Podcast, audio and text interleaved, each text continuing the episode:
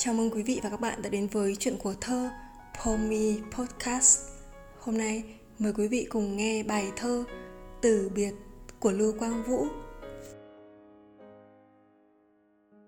Thôi nhé, em đi, như một cánh chim bay mất.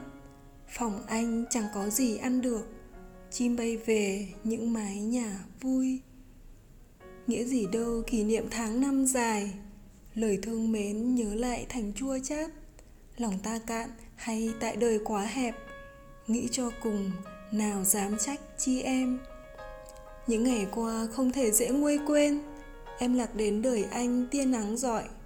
Anh thuở ấy lòng thơm trang giấy mới, mối tình đầu tóc dại tuổi 15 anh làm sao quên được những con đường, lá vàng rơi trên cỏ, nhớ vai em chập chờn hoa gạo đỏ, nhớ vầng trăng xẻ nửa lúc xa xôi nhớ lời yêu trong những lá thư dài.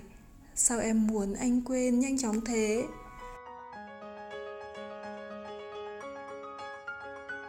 Anh cũng lạ cho mình xe cát bể. Chắp đời em vào với cánh buồm anh. Anh giặt áo cho em, anh soạn bếp sửa buồng. Lúc em vắng, anh thường ngồi tựa cửa.